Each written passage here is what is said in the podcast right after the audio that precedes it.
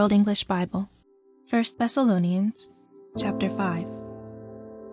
But concerning the times and the seasons, brothers, you have no need that anything be written to you.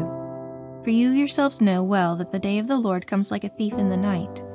For when they are saying, peace and safety, then sudden destruction will come on them, like birth pains on a pregnant woman. Then there will be no way to escape. But you, brothers, you're not in darkness, that the day should overtake you like a thief. You are all children of light and children of the day. We don't belong to the night nor to the darkness. So then let's not sleep as the rest do, but let's watch and be sober. For those who sleep, sleep in the night, and those who are drunk are drunk in the night. But since we belong to the day, let's be sober, putting on the breastplate of faith and love, and for a helmet, the hope of salvation.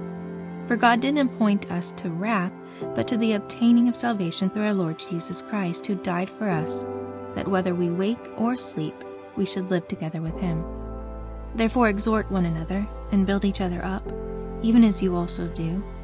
But we beg you, brothers, to know those who labor among you and are over you in the Lord and admonish you, and to respect and honor them in love for their work's sake.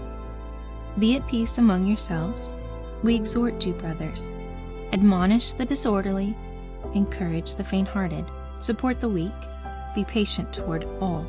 See that no one returns evil for evil to anyone, but always follow after that which is good for one another and for all. Always rejoice. Pray without ceasing.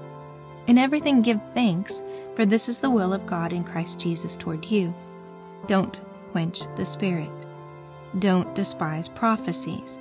Test all things and hold firmly to that which is good, and abstain from every form of evil. May the God of peace himself sanctify you completely. May your whole spirit, soul, and body be preserved blameless at the coming of our Lord Jesus Christ. He who calls you is faithful, who will also do it. And brothers, pray for us. Greet all the brothers with a holy kiss. I solemnly command you by the Lord, that this letter be read to all the holy brothers. The grace of our Lord Jesus Christ be with you. Amen.